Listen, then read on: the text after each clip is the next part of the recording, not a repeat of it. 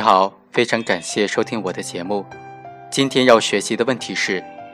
在什么条件之下，精神病人会被法院判处强制医疗？我国刑事诉讼法第二百八十四条就规定，实施暴力犯罪、危害公共安全或者严重危害公民人身安全，经过法定程序鉴定依法不负刑事责任的精神病人，有继续危害社会可能的，可以予以强制治疗。这条规定在司法实践当中是怎么适用的呢？我们通过一个具体的案例来分析一下。马某持刀砍击他人，严重的危害公民人身安全，经过鉴定，其是精神病人，无刑事责任能力，并且有继续危害社会的可能。于是，检察院于二零一三年三月五日向人民法院申请对马某强制医疗。我们认为。及时治疗和有效监管精神病人，既是一个医学问题，也是一个十分重要的法律问题。刑法规定，精神病人在不能辨认或者不能控制自己行为的时候造成危害结果，经过法定程序鉴定确认的，不负刑事责任，但是应当责令他的家属或者监护人严加看管和医疗，在必要的时候由政府强制医疗。那么，刑法的这条规定包含了两层意思：第一，犯罪主体是我国犯罪的构成要件之一，刑事责任能力又是犯罪主体的核心要件，直接影响犯罪的成立与否。无刑事责任能力的精神病人不符合犯罪主体的要件，其行为不构成犯罪。其二，无刑事责任能力的精神病人所实施的一些行为具有严重的社会危害性。对公共安全、公民人身安全威胁极大。刑法虽然认为这类人的行为不构成犯罪，但是不代表无所作为，需要对他进行救治，也防止他继续危害社会和个人。在刑事诉讼法二零一二年修改之前，我国主要是通过行政程序处理无刑事责任能力的精神病人犯罪的问题。人民警察法第十四条就规定。公安机关的人民警察对严重危害公共安全或者他人人身安全的精神病人，可以采取保护性的约束措施，需要送往指定单位、场所进行监管的，应当报县级以上人民政府公安机关批准，并及时通知他的监护人。强制医疗需要长时间的剥夺精神病人的人身自由，其后果。和对精神病人施加刑罚基本相当，行政程序不能够有效地保障精神病人的合法权益，因此应当通过诉讼程序公平、公正、公开地处理强制医疗案件，维护社会秩序，妥善地医治精神病人，并维护他的合法权益。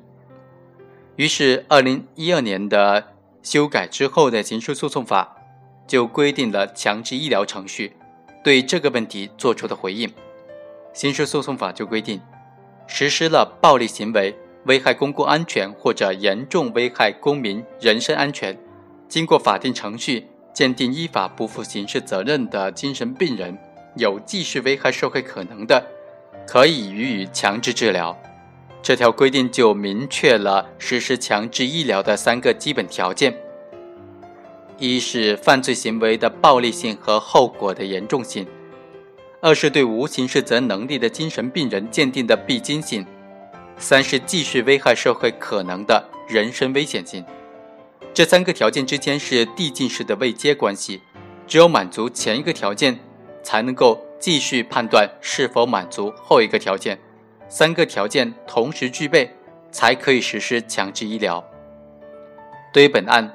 被告人马某持刀砍击马新红、赵秋菊的行为是符合刑法规定的行为暴力性和后果严重性的要求。对于涉案的精神病人实施的暴力行为的种类，刑事诉讼法规定的比较概括，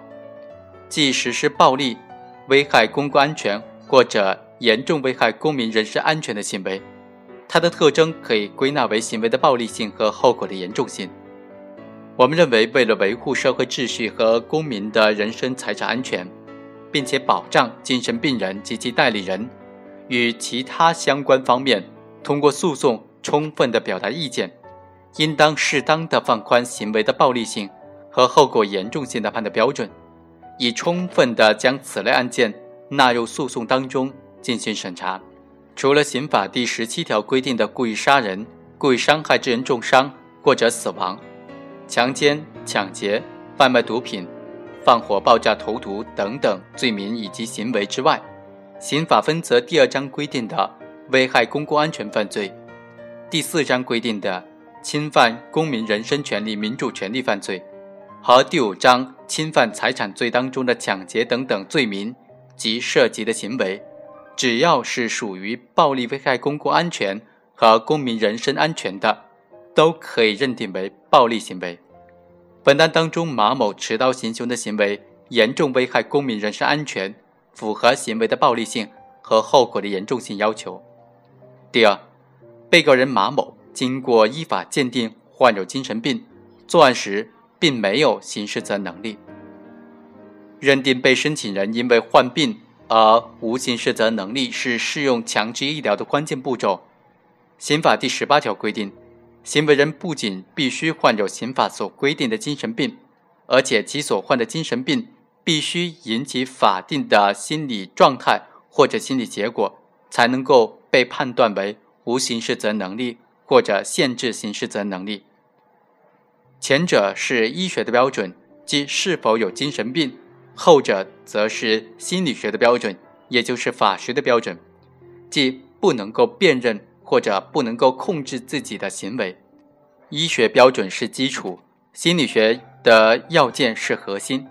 刑事责任能力是指行为人构成犯罪和承担刑事责任所必须的，行为人必须具备的刑法意义上的辨认和控制自己行为的能力。我国刑法规定的三种无刑事责任能力或者限制刑事责任能力的事由，即未成年、精神病和生理缺陷。只有在这三种情况之下，讨论辨认能力和控制能力才具有意义。因此，应当分两个步骤来审查被申请人是否满足这个条件：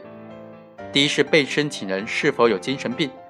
第二，被申请人是否因为精神病而失去辨认和控制行为能力。第一，被申请人马某在作案时是患有精神分裂症的。全国人大常委会关于司法鉴定管理问题的决定中就规定，司法鉴定是指在诉讼活动当中，鉴定人运用科学技术或者专门知识，对诉讼涉及的专门性问题进行鉴别和判断，并且提供鉴定意见的活动。具体到精神疾病的司法鉴定，是指应用现代精神医学理论和技术，遵从法定程序。对当事人的精神状态和法定能力进行评定，从而提供专家意见的活动。在刑事案件当中，法官的审理需要认定鉴定程序是否合法，并结合其他的证据综合评判鉴定意见是否可以作为证据予以采信。在本案当中，鉴定程序是合法的。首先，主体是适格的。全国人大常委会关于司法鉴定管理问题的决定就规定，申请从事司法鉴定业务的个人、法人或者其他组织，由省级人民政府司法行政部门审核，对符合条件的予以登记，编入鉴定人和鉴定机构名册，并予公告。而司法部《司法鉴定程序通则》其中就规定，司法鉴定机构对同一鉴定事项，应当指定。或者选择两名司法鉴定人共同进行鉴定。根据上述规定，对精神病鉴定等等法医类鉴定，应当委托省级人民政府司法行政部门编制的名册当中的鉴定机构，以及有两名或者两名以上无利害关系的鉴定人共同进行鉴定，并且制作鉴定意见。本案当中的精神卫生鉴定中心是属于。省政府指定的精神病鉴定机构，具有专业的司法鉴定的资质，出具的鉴定意见也是由三名鉴定人同时出具的。三名鉴定人与本案也没有利害关系，因此鉴定的主体是适格的。其次，鉴定标准科学，依据充分。刑事诉讼法解释第八十四条规定，对鉴定意见，应当着重审查鉴定机构和鉴定人是否具有法定的资质，鉴定人是否存在应当回避的情形，鉴定意见的形式要件是否完备。鉴定程序是否符合法律的有关规定？鉴定的过程和方法是否符合相关专业的规范性要求？鉴定意见是否明确等等。在审查判断鉴定意见时，可以重点审查鉴定主体是否适格，以及鉴定依据的标准是否科学，提取的材料是否充分等等来判断。二零零一年公布的《中国精神障碍分类与诊断标准》。也就是 CCMD 三，将精神障碍分为十类，其中一类为精神分裂症。本案司法精神病鉴定依照 CCMD 三的有关诊断标准，诊断马某有精神分裂症。该鉴定意见采取的鉴定材料充分，论证逻辑清晰，鉴定意见符合法律的规定。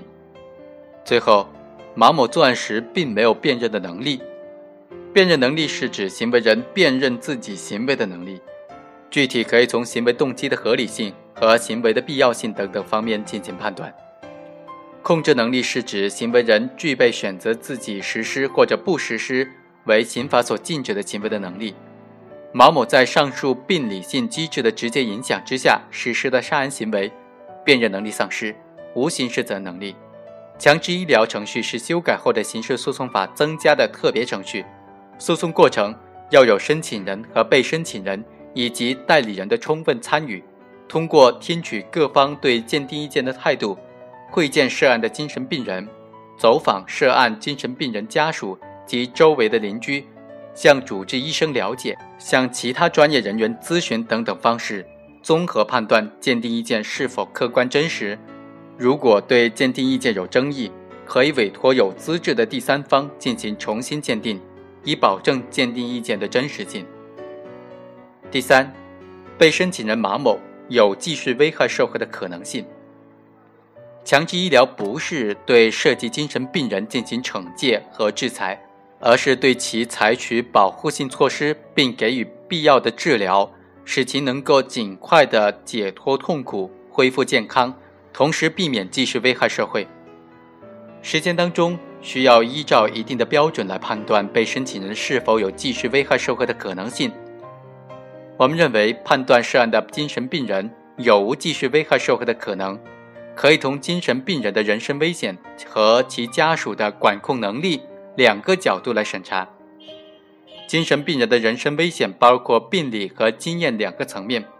病理层面是指涉案的精神病人的病情尚未得到有效的控制。正在继续发病，甚至病情正在恶化，导致其实施暴力行为的病理基础仍然存在，甚至出现增强的趋势。经验层面是指涉案精神病人频繁实施暴力行为，或者案发之后实施了新的暴力行为。根据经验常识判断，其具有继续实施暴力行为的可能性。必要时，审判人员可以补充询问鉴定人。其他有专门知识的人或者法定代理人进行审查。开庭时应当让鉴定人出庭作证。